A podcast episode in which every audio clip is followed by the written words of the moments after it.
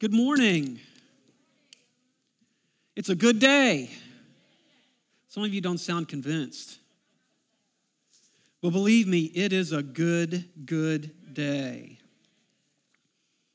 I want to thank Pastor for allowing me to preach this morning. He's very generous with his pulpit because, truth be told, you cannot have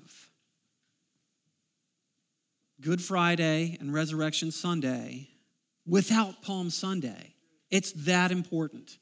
And it's kind of lost on us just how important this day is. I mean, typically we do celebrate it, we, we make something out of it, but I mean, truly understand this idea. You cannot have Good Friday and the crucifixion of Jesus Christ or Resurrection Sunday without today. That's how important today is. And we're going to explore just how important today is. I mean, consider that Jesus' birth is only mentioned in two of the Gospels.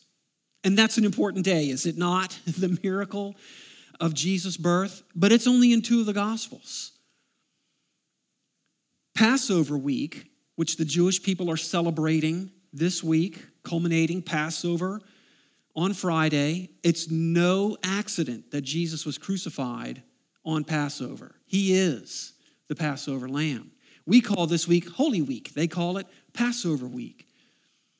This one week in its entirety is so important that it takes up a significant portion of all four Gospels. And of course, all four begin with the triumphal entry, triumphal entry of Jesus Christ into Jerusalem. Matthew has 28 chapters. This begins in chapter 21. Mark has 16 chapters. This begins in chapter 11. Luke has 24 chapters. This begins in Luke 19. John has 21 chapters. His accounting begins in chapter 12. Jesus ministered for three and a half years, and yet the significant portions of every gospel take up just one week of his life. Just one week. That's how important this whole week is. And this is why I really want us to get a hold of what this day is all about, to be able to celebrate it, to, to go forward from this place and fully embrace the context of everything that is happening.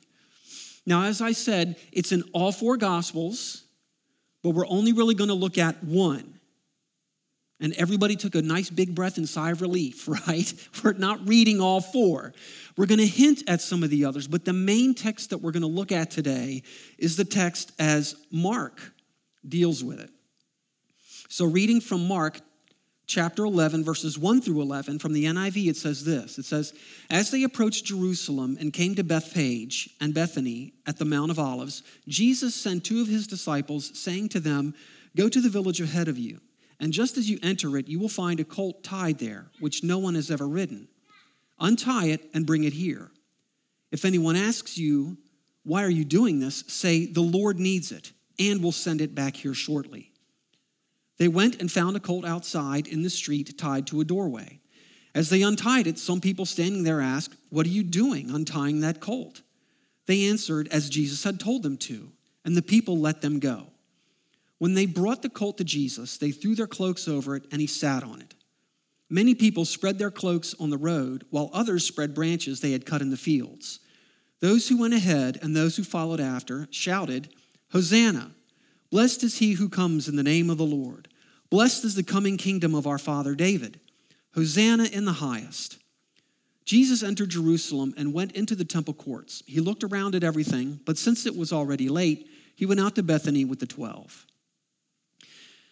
Now, again, the, the four gospels are going to say slightly different things from each other. And it doesn't mean that one is right and the others are wrong. It just means that some of them remembered it a little bit differently as it happened. But the context, the full flow, everything that happened is as we have read it here in Mark. And what is being declared here and what has to be emphasized here is the truth that Jesus is Lord. Now, we say that a lot, don't we? We say that a lot.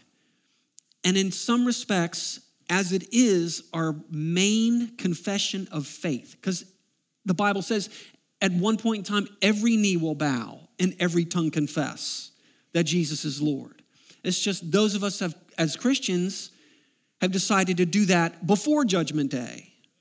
If you get to Judgment Day, it's a little too late, all right? But let's understand what it meant to the Jews because for them to say that Jesus is Lord means something totally different from our own understanding. Things get lost in translation very easily. You know, it wasn't long after President Jimmy Carter had finished his work in office that he went to Japan and was giving a lecture to some college students. And he decided to, in order to break the ice and relax everybody, that he was going to tell a joke. And by his own admission, it wasn't a really funny joke at that. But he tells the joke to the audience, and the interpreter interprets it. But the interpreter gave just a really curt, short, I mean, it should have taken him longer. And the crowd roared with laughter. And so both of these things kind of caught President Carter a little bit off guard. So afterwards, he went to the interpreter and kind of had to work it out of the guy. What did you say? What did you tell them? Well, the interpreter had gotten lost in the joke and didn't quite know what to say or, or how to say it, so he had simply told the audience President Carter told a funny story, everybody must laugh. Things get lost in translation. Things get lost when we don't understand perspective and meaning. And for us, as American Gentiles, there is a lot to be understood about what it is when these people are receiving Jesus into Jerusalem, why they are saying, Hosanna, blessed is he who comes in the name of the Lord, blessed is the coming kingdom of our father David, Hosanna in the high. What does that entail? It eludes us and it escapes us. I mean, we're Americans, we're all about democracy, right? We're, we're not into people who are into kinging. That's not our thing. You know, lately we've had the big interview by Oprah of Harry and Meghan and everything that's going on over there and the royals and you know it may be interesting but Americans tend to say keep that stuff on the other side of the pond. We're, we're uh, the kind of people who like to say you're not the boss of me. That's our society, right? You're not our boss. You don't tell us what to do. We're free. We're, we're at liberty but to understand what the Jews are saying and what's going on in this instance, we have to understand the mindset that loves monarchy, that looks for kingship, that looks for that kind of authority. Because that's what they're doing as Jesus comes into the city. And Jesus starts the whole thing off. Remember, it's been three and a half years of him moving about the countryside preaching from city to city. And not just preaching, right? The miracles that he's doing, he's healing the sick, he's feeding people by the thousands with a simple lunch. He's doing all these things that people would anticipate from their Messiah. The Jewish people are looking for a king to come and to save them and to deliver them and to do works of God. They're looking for this man of God to come. And Jesus sends two disciples into the city. He had used the word Lord before, more often than not in reference to God, but on a couple of occasions in reference to himself. But when he sends a couple of his disciples into the city to get the colt, he gives them very specific instructions. And we read it. They are to say what to those who may question them? The Lord needs it. The Lord. Jesus just dropped a massive clue to everybody in the city. He's doing something when he says that. He is declaring himself to be the Lord. It was few and far between as Jesus traveled and preached that he really revealed himself to folks. The first person he revealed himself to as Messiah was the woman at the well. But more often than not, he told people, don't publicize it, don't, don't say who I am. And in fact, when he cast demons out of, out of people, and the demons would say, What? You're the Son of God. He would say, You be quiet. But on this occasion, right here, after three and a half years, He's being very deliberate about what he's doing when he says, You tell them the Lord needs it. The Lord needs it. And even as was alluded to in our children's message, that set the city off. It set them off. I mean, we tend to not think about how fast word travels because nowadays we got our phones. If something's going on, we all get the ding. Okay, yeah, I know. So we kind of forget how fast word of mouth can work. And remember, the Jews are getting ready to celebrate Passover. So anybody who's anybody and serves God the way they're supposed to serve God is in the city of Jerusalem. That's where you were supposed to go for the Passover. The city is packed to overflowing with everybody there to celebrate the feast and festival. And it does not take long for the entire city to find out that the Lord is here. The Lord is here. Jesus set that city on edge and they responded. Responded. By the time the disciples got that donkey back outside of the city and they had put their cloaks on it for Jesus to sit on, the streets were lined, lined with people shouting for Jesus because their faith was raised. God doesn't do anything by coincidence. As I already mentioned, it's no coincidence that Jesus died on Passover. And the people are expecting something to happen on this Passover because the Lord is here. And it's made very evident by their declarations. You know, let's take this apart and, and see what these phrases mean as they're shouting them, that, shouting them out. And as Pastor already said, Hosanna is a one word declaration of praise and prayer.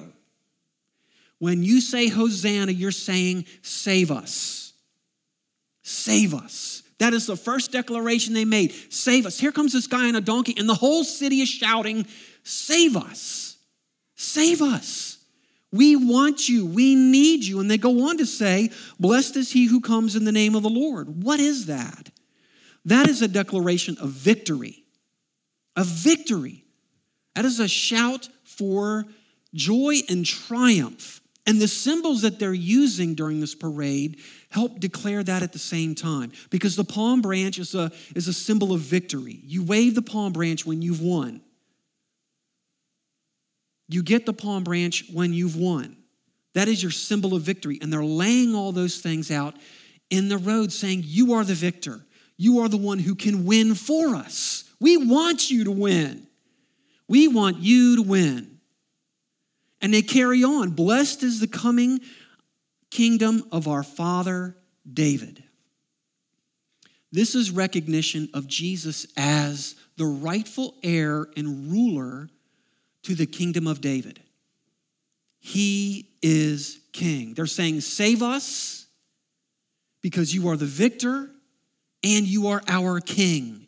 You deserve to sit on the throne. And that's what's happening when they're throwing their garments in the road. To lay their garments before the donkey that Jesus is riding on is to say, We give you homage. We pledge our allegiance to you. That's what they're doing. They're pledging their allegiance to this guy who they are declaring to be not just king, but also Messiah. Going all the way back to Abraham. In fact, going all the way back to Adam and Eve, we have been given a promise of a Savior. But for the Jews, it was a specific idea of a Messiah sent from God to renew their nation and to restore them as a people to himself. And, of course, that last line, Hosanna in the highest is an expression save us and let this prayer be carried to the throne of God. Let God Himself hear it. I declare this in the presence of God. God, come down here and see what's going on. There's an invitation for the fullness of deity to participate in what we are doing here today. This is no small day, folks. This is no small part. When Jesus says, the Lord needs it, the people respond in such a way so as to enthrone him. And of course, that's the plan. That's the plan. As Jesus rides into Jerusalem, Matthew 21, verse 4 says, Say to your daughter Zion, see, your king comes to you, gentle and riding on a donkey and on a colt, the foal of a donkey. I don't know about you, but all the times I've ever seen royalty paraded, it's usually with a very big retinue. They've got guards, they've got soldiers around them. Maybe they're riding in some kind of gilded carriage or some kind of really nice car. Jesus is on, he's on a donkey. He's on a donkey. A donkey is a symbol of humility. Matthew says he's coming in gentleness. You know, I've heard it said that the only problem with God is that he thinks he's God. That he can do what he wants, when he wants, how he wants, the way he wants, which theologically speaking is technically true, but God never does anything outside of his nature. And it is in his nature, even as we see it in Jesus, to be humble. And that makes my brain hurt to think of the idea that God is humble. Those two words don't seem to go together in the same sentence very well, do they? When you think of God, you think of power and might and authority and glory, and, and this is God is humble. I mean, my, my brain crashes with that idea. It's like, you know, getting the blue screen of death, fatal error, file not found. I cannot process that idea. He's not on a horse, he's not on a chariot, he's not being carried, sitting on a chair on the shoulders of everybody else. He's on a donkey, riding in humbly. And he's doing that because he has a plan. The unfortunate thing is that everybody else has a plan too. And everybody else's plans are not necessarily going to line up with his plans. The people, are wanting to crown Jesus king right there that day. If they could have had their way, they would have done it. And it wouldn't have been the first occasion. John chapter 6 tells the story of the feeding of the 5,000, and immediately after that, it tells us the people tried to crown him king right then and there. So it's not the first time that this has happened. They want him so desperately to be king. They have been under centuries of oppression and the rule of others. The Assyrians, the Babylonians, the Persians, the Greeks, and now the Romans, centuries of oppression. They want to be free. They want their own nation back, and they want their Messiah to do it.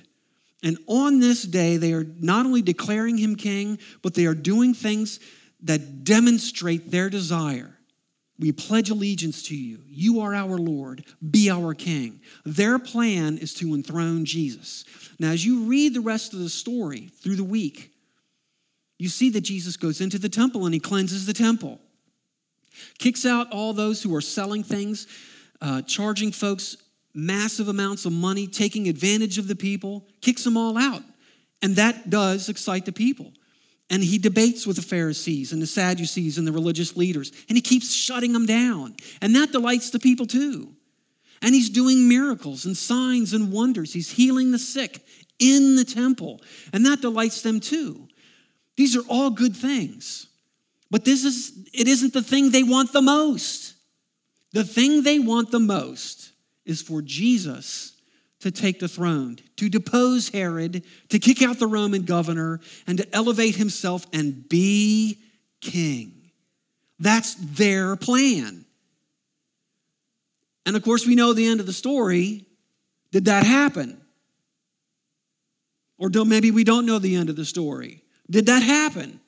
No, no, that didn't happen. That didn't happen. But there's another group of people that has a plan as well, and it is the religious leaders. And we know that the religious leaders' plan is to kill Jesus. And that's just shocking to think that if Israel are the people of God, then we could say that the religious leaders are the people of God of the people of God, right? And their plan is murder, and not just Jesus only. Because after Jesus raised Lazarus from the dead, the Bible tells us people were, were, expressing faith in Jesus because of that miracle. So, uh, John 11, 43 through 37, and John 12, 9 through 11 tell us that not only did the religious leaders want to kill Jesus, but they needed to kill Lazarus too. They needed to get rid of the miracle in order to deny the miracle worker. Their plan was to kill Jesus. And of course, I, I just, I can't help but rejoice. As a Christian, okay, I'll, I'll, have to say, I get a lot of glee about what I'm about, over what I'm about to read to you. Okay? You've heard the expression, you mad now, bro? I mean, what does that entail? It means you're goading somebody, right? Something happened that they didn't like. You mad now? How about you? You mad now? Everything that Jesus does during the week, it's just going to get under the religious leader's skin over and over. It's like he's poking him right in the eye. And I, like I said, I gotta say, it makes me laugh. it makes me happy. These guys want to murder him, and he's just giving it to them over and over. Matthew 21, verses 14 through 17. The blind and the lame came to him at the temple, and he healed them. But when the chief priests and teachers of the law saw the wonderful things he did, and the children shouting in the temple courts, Hosanna to the Son of David, they were indignant. Do you hear what these children are saying? They asked him. Yes, Jesus replied. Have you never read? From the lips of children and infants, you, Lord, have called forth your praise. And he left them and went out of the city to Bethany, where he spent the night. Matthew's play on words. When the teachers of the law saw the wonderful things he did, they were indignant. How can you be indignant at wonderful things? How can you get mad when somebody gets healed? I mean, you got to be some kind of hard hearted, nasty person to get upset when somebody who's blind receives their sight. You are cold. You are some kind of cult. And you're the priests. You're the teachers of the law. And you are indignant because somebody's getting healed. And you're upset because the kids are running around saying, Hosanna. This is a good thing. Even the kids know this is a good thing. The kids got one over on you. Luke tells us in chapter 19, verses 39 through 40, some of the Pharisees in the crowd said to Jesus, Teacher, rebuke your disciples. I tell you, he replied, if they keep quiet, the stones will cry out. The teachers of the law wanted the people to stop shouting what they were shouting. Tell these folks to be quiet. Tell them to stop. Well, if I tell them to stop, the stones are going to shout. So, no, I'm not going to tell him to stop. I'm not going to do it. He just keeps goading them on and on and on. John 12, 17 through 19 tells us now, the crowd that was with him when he called Lazarus from the tomb and raised him from the dead continued to spread the word. Many people, because they had heard that he had performed this sign, went out to meet him. So the Pharisees said to one another, See, this is getting us nowhere. Look how the whole world has gone after him. And that is a key point into the heart of the Pharisees. What was it that they were afraid of? What was it that they were worried about? And what was, what was it that drove them to a place where they wanted to kill Jesus? And again, spoiler alert, Jesus does get killed, in case you didn't know. The Pharisees and the Sadducees made a point of bringing him up for trial and having him executed on a cross. In case you didn't know, Jesus died on a cross. But there's something that the Pharisees and the Sadducees didn't understand. I imagine that Friday, even though it was Passover and they were supposed to be home and not working, I imagine that every last one of them went home thinking, Look what we did. Finally, we accomplished this. We did this. We killed that guy. We finally got rid of that guy. He's gone. We did this. We accomplished our plan. But see, the people weren't the only ones with a plan, and the Pharisees weren't the only ones with a plan, because Jesus had his own plan. And everything that happened and transpired, everything that happened and transpired didn't happen because somebody else wanted it to. It happened because Jesus wanted it to. That's why it all happened. John chapter 10 is the passage of the Good Shepherd. Wonderful passage. Read it, read the whole thing in its entirety later. But chapter 10, verses 17 and 18 say this The reason my Father loves me is that I lay down my life only to take it up again.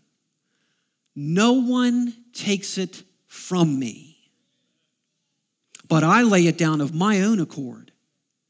I have authority to lay it down and authority to take it up again.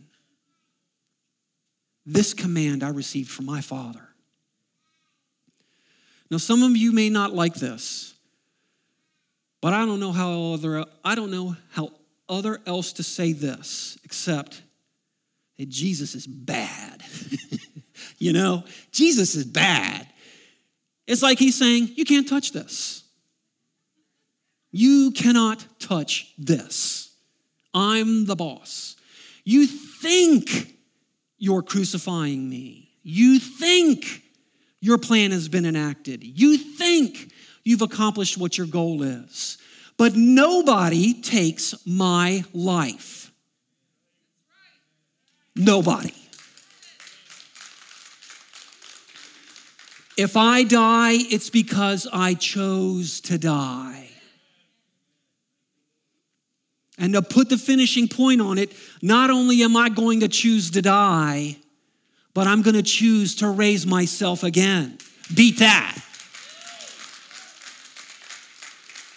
Top that. You're celebrating on Friday, but just wait, because in three days, I'll be back. I'll be back. Everybody's got their plans. Everybody's trying to accomplish what they want to accomplish. I want to do what I want to do. God always has his own plan. And I tell you, it's always better than you think. Always better than what you think. He can do more than what we're waiting for. It's something you can never even have considered what his plans are. This day, this week, it all runs together. And as Jesus is riding into Jerusalem, it's because it's his plan to do so in his timing, the way he wants to do it. Nothing is going to happen outside of his design. And understand this plans are always built on expectations. Plans are always built on expectations. What are the expectations? Again, the, the, people's expectation is that when they usher Jesus into the city, he's going to make for the governor's palace and he's going to give him the boot.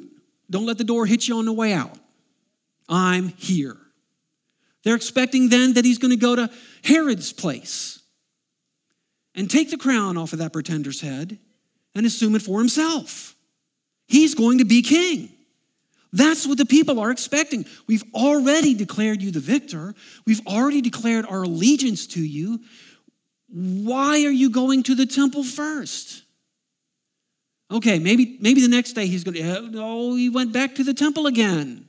He keeps going back to the temple. When is he going to go to Herod's? When is he going to go to Pilate's? When is he going to assume the throne? I mean, the miracles are neat. Don't get me wrong. That, that stuff is really cool. But that's not why we ushered you into the city. We're expecting you to be the king. We're expecting you to take the throne. So, it, is it any wonder that come Friday, the people whose expectations have been sorely disappointed are willing to go along with the Pharisees and the Sadducees in his crucifixion? Now, certainly there may have been those, as the Bible tells us, who were paid by the Pharisees to call for Jesus' execution. And there may have been some who were willing to go along and call for his execution. But what about the rest of them? You'll notice this none of them came to Jesus' aid. Nobody said, wait a minute, this is our king, stop. Nobody interceded on his behalf.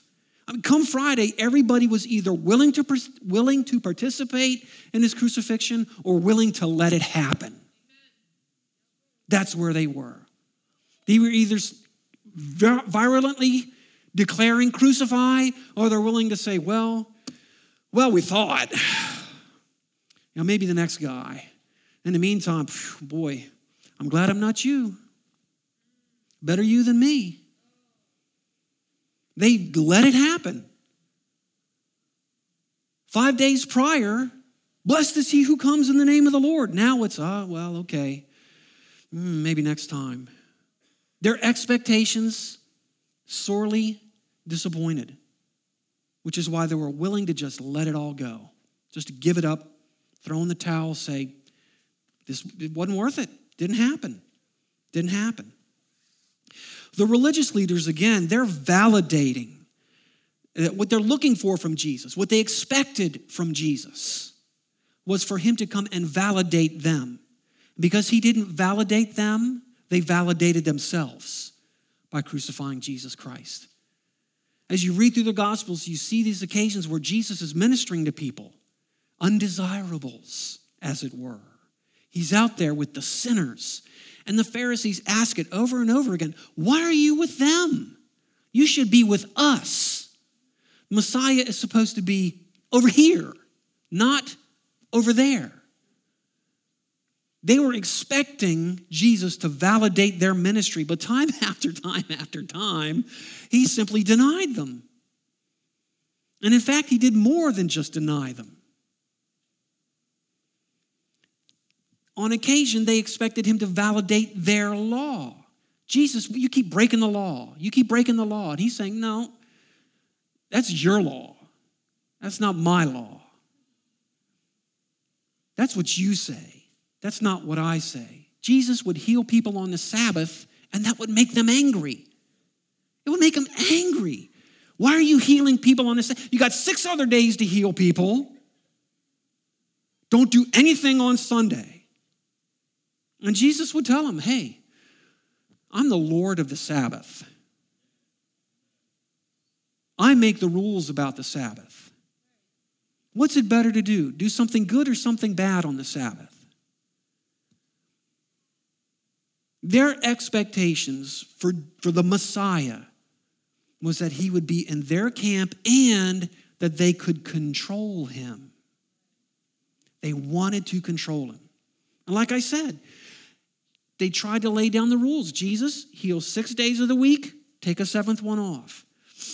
Jesus, do your preaching on six days of the week, take one off. They wanted Jesus to obey them. That's why they said, Tell your disciples to stop saying what they're saying. You do what we say. And Jesus said, No thanks. Right? Their expectation was that Jesus would validate them and obey him. You want God to obey you. That's what you're saying. And here's the truth about expectations it isn't necessarily bad to want something. It's okay to want something. And in fact, I used to tell my kids this all the time wanting isn't necessarily getting, and they hated to hear that because that, mean, that meant if I said that, that I wasn't going to do what they wanted me to do. Wanting isn't necessarily getting. Dad, I want that toy. Dad, I want to go to McDonald's. Okay, well, wanting isn't necessarily getting. that means no. It's okay to want something. You know what? If you want that thing bad enough, save up for it yourself. Don't expect somebody else to pay for it. If you want to do that thing badly enough, well, go ahead and do it yourself. Don't expect somebody else to do it for you. But understand at the same time, just because you want something to be or to happen doesn't necessarily mean it's going to be or happen. And we have to train ourselves to not allow our expectations to run away. Because when they run away, then we find ourselves in the same place that the religious leaders were in, or that the people were in. And then we end up missing out on what God has for us.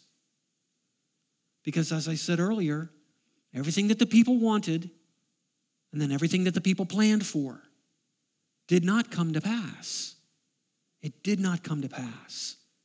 Only Jesus' plan came to pass. And those were born of his expectations. His expectations. And what was it that Jesus expected? Luke 19, 41 through 44 tells us what Jesus expected. It says, As he approached Jerusalem and saw the city, he wept over it and said, If you, even you, had only known on this day what would bring you peace, but now it is hidden from your eyes. The days will come upon you when your enemies will build an embankment against you and encircle you and hem you in on every side. They will dash you to the ground, you and the children within your walls.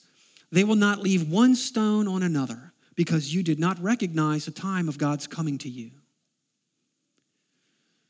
The last portion of that passage is Jesus prophesying the eventual destruction of Jerusalem by the Romans in the year 70. But it's that opening line that tells us what Jesus' expectations were. And on this greatest day of his earthly ministry, I mean, let's be clear, today is the greatest day, his most joyful day, his most outrageous day of his earthly ministry. Not his life, because certainly his, his, his resurrection kind of tops this day. His ascension tops that. His return is going to top that. I mean, there's some other great days in Jesus' life, but of his earthly ministry, his three and a half years, this was the most joyful and important day because the people had received him as Messiah.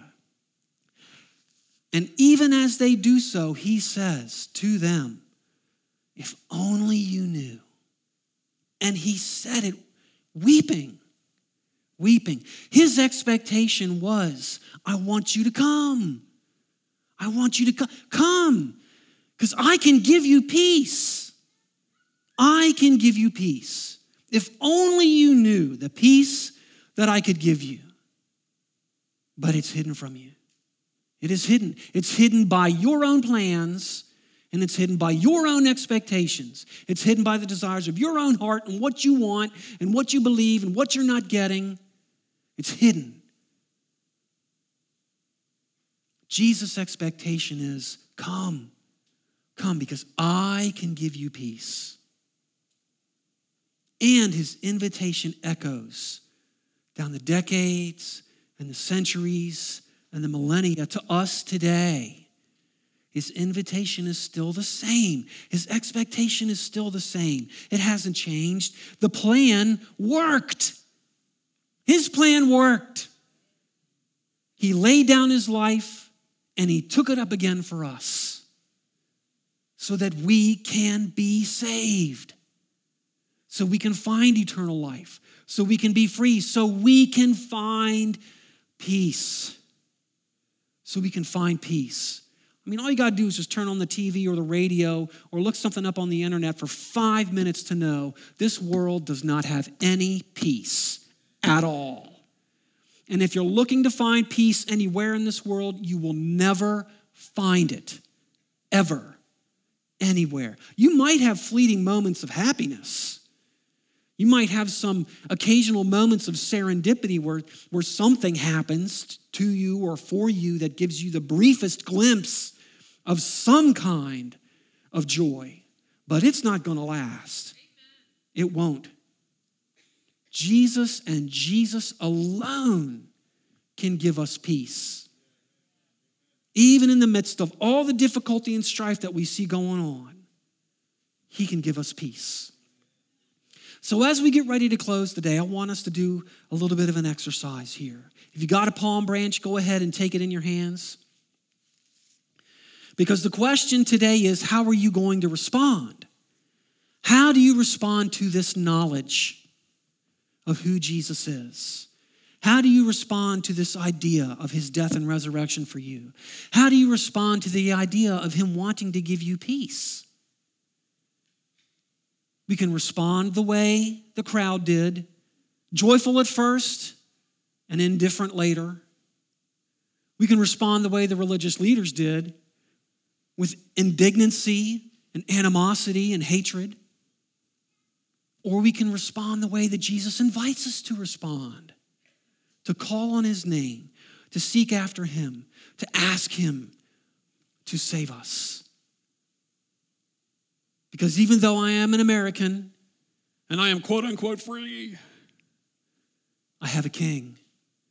I have a king that I love. And my allegiance is to him and to him only. My declaration as a Gentile, foreign from the Jewish people, is the same declaration that they declared this day all those years ago. I still need saving. Don't you? I still need victory.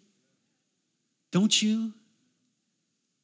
I still need my king.